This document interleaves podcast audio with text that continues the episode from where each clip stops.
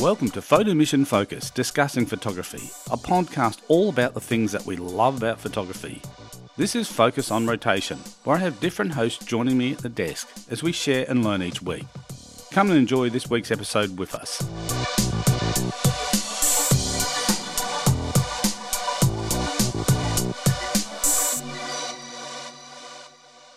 Welcome to Photo Mission Focus discussing photography. Hi, I'm Steve Finkel. On this episode of Focus, I'm flying solo. On this episode of Focus, I, want to talk a little bit about, I suppose, a couple of things that are happening in photography, but also a couple of things from from the past, I suppose. Um, when photography was first invented, there was a lot of kind of myths and you know, people have superstitions. There's been superstitions about all types of things through life where during the during an electrical storm, people used to put away all the silverware, they used to cover up mirrors, all those types of things because they thought it would attract the lightning or electricity come inside the house and was potentially dangerous. And it's interesting that a lot of people, like I said, still believe in some of the superstitions or still practice kind of not doing a particular thing because it is superstitious, like opening an umbrella in the house or walking under a ladder and those types of things. But some of the more, I suppose, photography related things are things like photography when photography was first invented you know in the early in the early times in the in the 1800s it was quite common for people to get photos taken of of uh, corpses people who had died who had passed away they'd get a photo taken of them. And it's interesting because some people believe that you know the taking pictures of people actually takes away their soul. So there's kind of all this kind of superstition around it. Like in some countries, like it's it's, it's frowned upon to take pictures of people sleeping because they believe when people sleep, their soul can float from their body, and and the, and the camera can steal their soul, and so people don't take pictures of people sleeping. I mean, it's interesting, like I said, how all these things come about. You know, one of the other superstitions um, from around the world is some people believe that if you take a picture of three people the person in the middle was the first one who will die from those three people. And people kind of believe these, you know, superstitions and those types of things. And I think it's kind of, yeah, it's kind of um, interesting how sometimes we, you know, as a as a society, there's certain things that people believe in, and different, like I said, different um, cultures believe in. You know, some different cultures. I mean, I think the Amish don't believe in having their photo taken at all. They'll kind of uh, avoid everything to have their photo taken because you know it's one of their beliefs. And it's just interesting how I suppose we look at things and how we kind of dream it up. Because I suppose like when photography first was invented and people started seeing this you know thing being able to kind of replicate a picture of them or image of them, people didn't kind of understand, I suppose, exactly how it works. So it, always seems a bit of a mystery. I suppose it's a bit like when the digital, the era of the digital camera. For those people out there who who don't know it, but the, the first digital camera was invented in 1975, and it was for someone working at Kodak. They were told to to bury it away, like it's we don't want to do this because we sell film and we don't want to have this, you know, um, competing technology. And we all know what, what's happened with digital cameras since then. Digital cameras have taken over the world. So that that very first digital camera in 1975 was the start of something absolutely huge. And I think you know there was a lot of things that flowed on from that because you know once the uh, digital camera actually started being produced and started getting into the marketplace it led to a whole range of different things happening. And things like um, 1987, when a couple of brothers came up with this um, program to be able to digitally manipulate images. I think back in the day it was called Image Pro. It was released, I think, in 1990, and it was a, it was only available on Mac Macintosh computers. So it was kind of a, a special thing. If you bought a Mac computer, you could have this program that you could manipulate your images that you've captured with a digital camera. That was later sold to Adobe and became, as uh, everyone knows it today, as Photoshop. And and Photoshop's become like one of those generic terms that anytime anyone does any type of um, changes to a photo, people go, "Oh, yeah, it's been Photoshop." You know, it's a bit like in some countries, vacuum cleaners called a Hoover. Oh, yeah, just going to Hoover the floors. In other countries, you know, we say vacuum or uh, the floors or whatever. But I mean, it's interesting how some names stick in some different, yeah, from some different products, basically go across, and everyone just naturally assumes that's what it is. So yeah, so it's interesting, and I think the the whole idea of when digital started, no one could really foresee where it was going to go. No one could really foresee where we're up today with digital technology and what it's capable of doing and how it's capable of creating images. So I think back in the in 1987 when those first guys came up and started tinkering and with using software to take a digital image and pull it apart and manipulate it and do things, I don't think they could have ever realized just how far that technology would come in a space of time and which kind of leads me to one of the main things I want to talk about in this episode, and that's text text to image generators. So these are something fairly new. There's there's two basic ones out there at the moment. There's Google Imagen and there's DALL-E 2, which are both essentially you can type in a scene that you want to create. You know, you want to type in, you know, teddy bear swimming in the 400 meter freestyle Olympics, and the software or the AI in the software will go out and create from scratch. It will create a picture of what you've typed into it.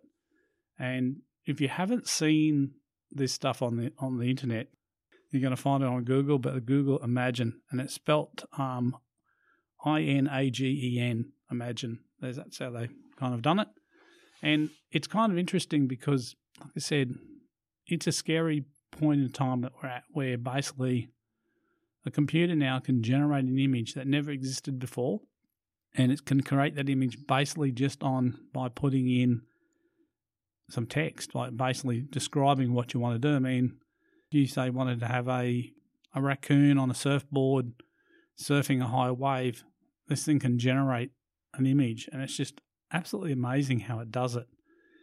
And I suppose the scary part is an AI, you know, is creeping into all parts of life, and that's basically what happens when people, the holy grail, some people want, they want to have a self-driving car, they want to have a, better jump in the car in the morning and, you know, read the newspaper, and the car just takes them to their office without them kind of putting any input in, and people really kind of yearning to that. And I was watching a um, a little doco on, I think it was in in Holland it was a port where container port, so massive big container ships come in, and and the whole port is basically run by robotics, robotic cranes, robotic trucks moving the containers around, and basically there's only a handful of people just kind of in a supervisory role in control room watching watching the process. And they've completely automated this whole massive operation where basically um, artificial intelligence is driving the trucks around and moving things around and picking up containers and putting them in the right thing. And interesting, the the containers ship that comes in I was watching on this particular doco was it was being loaded and unloaded at the same time. So you know, one crane's putting taking um, containers off, and then another is actually loading them back on, and it's just amazing. Like I said, and I think within 24 hours they could, you know, 18,000 containers or something crazy. They could basically remove and replace, um, put them on these big cargo ships. So it's kind of like, I suppose, automation has been really creeping into our lives. We've seen it in cameras and we've talked about it previously in Focus about, you know, the, the eye tracking and other other features, I suppose, that have come into cameras with um, you know the Canon R3 with the eye movement, where you where you look, the camera will move the focus point too, um, and then the other, and pretty much in all the high end um, mirrorless cameras these days now, they have extremely good eye tracking capability. So basically, you know, when you're taking a photograph of somebody, it's going to latch on the eye and and it can actually follow that subject. It works on animals. It's amazing. So, and again, we're, we're kind of becoming used to technology But I suppose text to image gener- generators are there's something that I think is a little bit scary for the photography industry because uh, essentially for advertising, I mean, you know, quite often advertisers want to have a,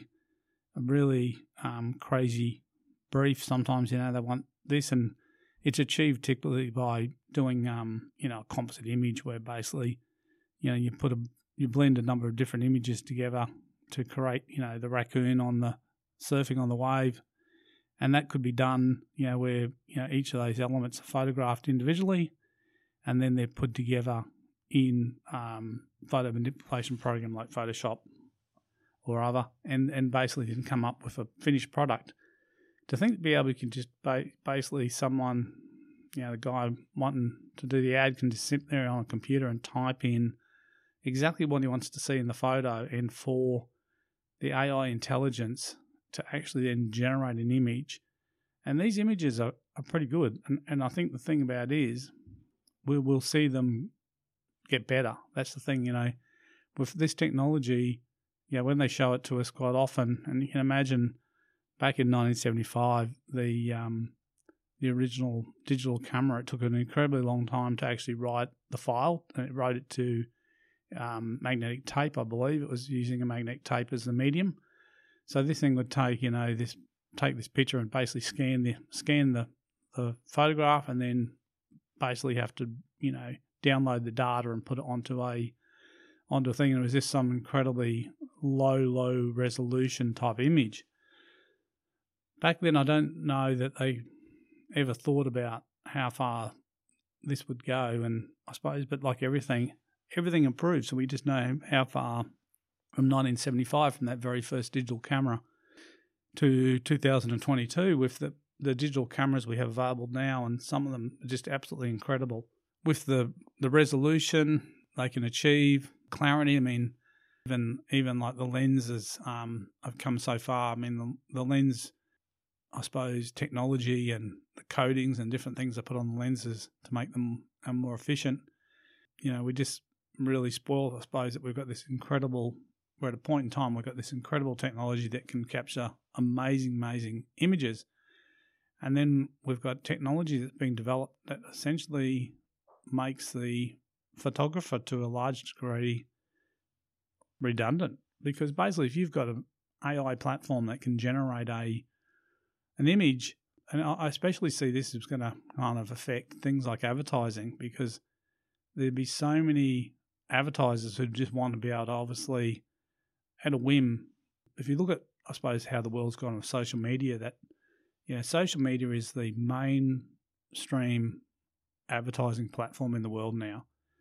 So, you know, in the past, your mainstream advertising platforms were essentially things like newspapers, magazines. This is visual visual um, advertising. Um, you know, newspapers, the magazines, and TV were the kind of they were the big three things that people would, you know, want to get their product into so people could find out about them, they could learn about them, they could see them, you know, type of thing, and they could reach people. Now, those mediums like virtually newspapers and printed newspapers and printed magazines are really a thing that are very few and far between now. Not many people actually even subscribe to newspapers or, or buy newspapers anymore. There's still a few diehard people that do it, but a lot of those things have gone onto a digital platform, but again, the uptake is not the same because most people get their news via social media. You know, if something important is happening in the world, someone will post something on social media, whether it be Facebook, whether it be Instagram, TikTok, or one of you know Twitter, one of those platforms. People will put what's happening, and people basically get it. So people don't go now looking for things in the newspaper to buy or things in a magazine to buy. Um, and a lot of people don't. You know, I know a lot of people who don't even now, pretty much don't even own a TV. If they own a TV, it very rarely ever gets turned on. That all their, I suppose, all the content they consume all comes via digital platforms. And you know, these days, every person carries around a, a mobile phone, which is the incredible pieces of technology that gives you the opportunity to be able to receive and display all that content from the internet. So we're seeing it, like I said, it's delivered to you right to your hands basically. So you don't even have to go and get up and switch on the TV or go down the road and buy the newspaper or the magazine from the newsagent. So it's really be making people kind of, I suppose, it's just put there right in front of them. So it's really changing the way we consume stuff. And so I suppose the thing about having things like Google Imagen is it is a big threat to the photography industry. At this stage, like Google have kind of not making it available, um, but why would you develop a platform and spend how much money, who knows, on developing that without wanting at some stage to release it into the commercial market for people to use? And like I said, I can just see it in advertising, creating content for social media, and it could almost be self-generating that as a news as, as something topical comes up. You know, we all know that with uh, social media social media is a hungry beast. It needs a lot of content. So basically every day it just consumes content. So people just they're scrolling through looking at stuff and people you know don't normally go back and look at old content. They're waiting for something new and fresh to come through something else to see that they haven't seen before so imagine an ai software that can basically generate images just based on what's maybe happening in the world or based on you know some some event that's happening uh, and that people can just no longer have to go out and find an image to advertise. Imagine like just you're advertising an event. It's just and there might be an event that's never happened before but so people don't actually have i suppose digital assets they can really use to to show that off. So basically something this ai technology of google um, imagen would be just be able to make up a just be able to make up a an image that you could use. So I think it's kind of like I said, it, it's as a photographer, I'm loving the technology in the mirrorless cameras. I'm loving you know the features of the mirrorless cameras and what they can do. And then, but at the same time, I am kind of concerned that the direction that photography might take will change. I mean, and look, every I suppose every every part of life has been changing as the world becomes more digitized. Look at the banking um, sector. When I, you know, was going to school, you know, we had a um, program within the school where you had a you had a money box and you could put money in it and save it, and then I think every I don't know if it was every week or every month I can't remember the exact frequency, but you know that it would get emptied and it would get written up and go into, and you'd have this little passport that would say, you know, you've deposited dollar and five cents or whatever it was, and you had this, you know, um, paper record of, of your money in the bank. And then we started to see some changes with banking when it started to go more, I suppose, electronic and more digital, where um, the passport systems started to disappear. And we saw things like automatic teller machines, machines that now could disperse money, so you didn't have to go into the bank and actually talk to a teller and show your passport and draw out, you know, fifty bucks or whatever it was you were drawing out. You know, now you have a card that you can go and put in a machine, and you can put a pin number in, and bang, out spits the money. And we've just seen this. We've seen this just, I suppose, in the banking sector. We've just seen so many changes in such a short time, and now most people, you know it's not even a card anymore. It's your smartphone or your smartwatch. You can just scan it and bingo. Or even, you know, there's methods of payment now where you can just people send people um, money by to their email address. So it's made the way we transfer money is completely changed um, in my lifetime. So it's completely changed. And like you know, people keep talking about eventually cash will disappear, and cash is becoming less and less of a thing that people are using you know, people still have cash, but it's it's such a small part of the the economy now that people use full electronic means to, to transfer and do stuff. So we're talking on this episode about technology, how this technology may be affecting um, photographers and how it will affect them in the future. And I think it really has a lot of, I don't want to say danger, but I think it's got a lot of challenges for photographers moving forward, depending on what part of what part of the photography industry they work in. If they're working in kind of advertising photography, I think that this is a really going to be a really challenging thing.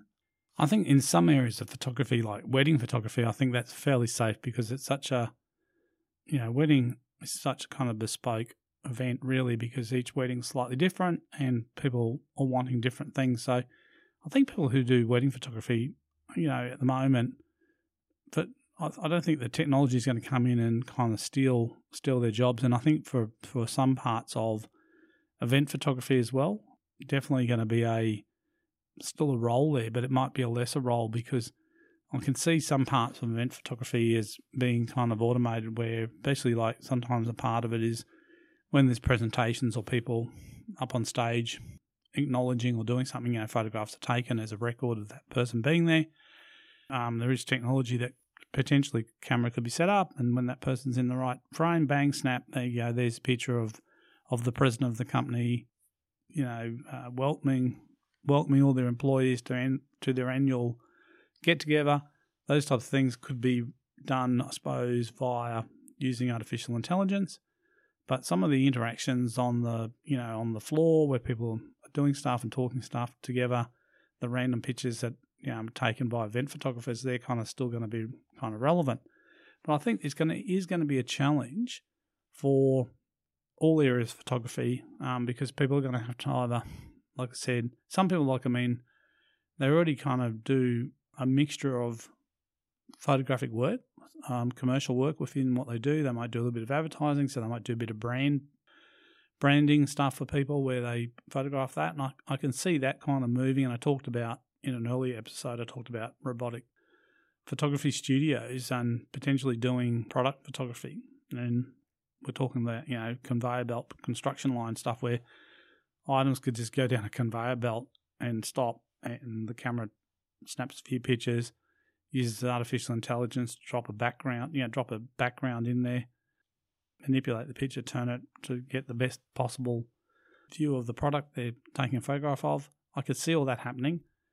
And again, but some some areas I think, you know, the you know, wildlife photography, that's one that's going to be very challenging, I think, for for AI to go in and um, capture true wildlife. I mean, with that, you know, Google Imagen, you could say, "Oh, I want a picture of a tiger sitting sitting on the top of a mountain with the sun in the background," and it will do that, but it's not real.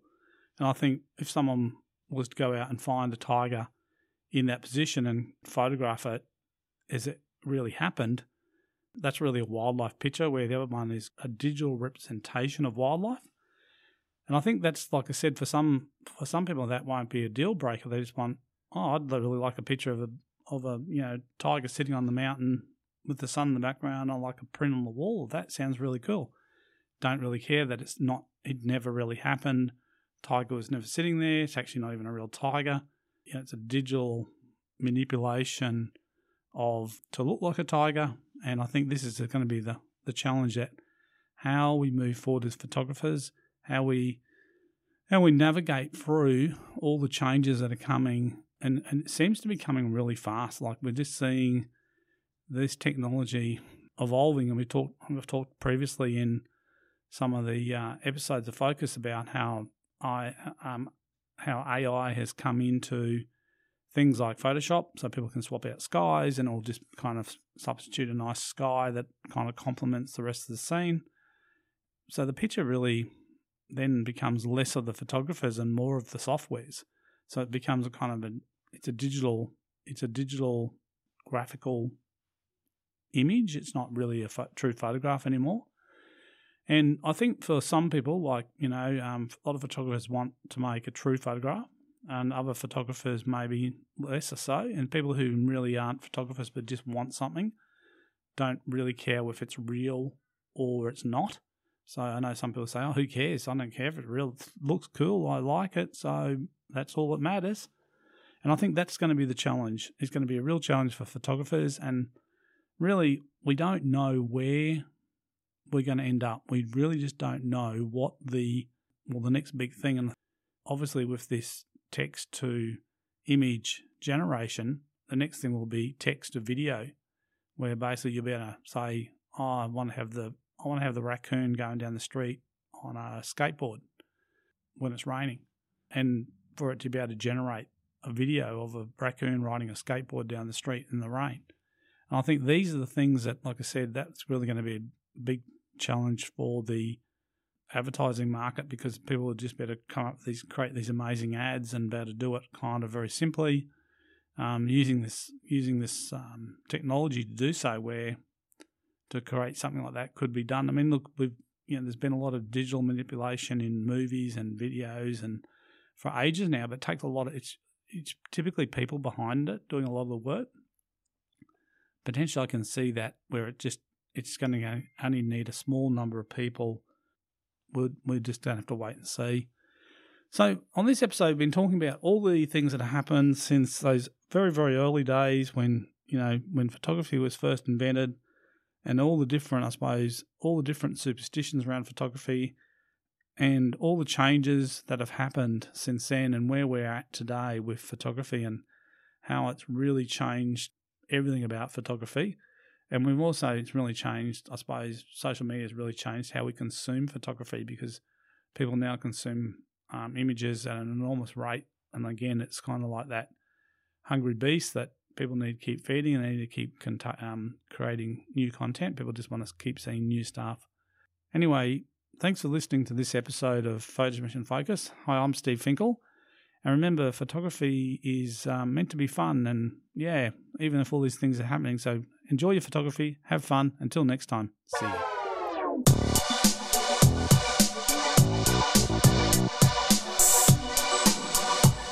All for this episode this week. Thanks for listening. If you have enjoyed the show, please leave us a comment and don't forget to follow us on your favourite podcast app and social media sites. Remember, photography is a pursuit where there's always something new to learn. Safe and happy shooting, everyone.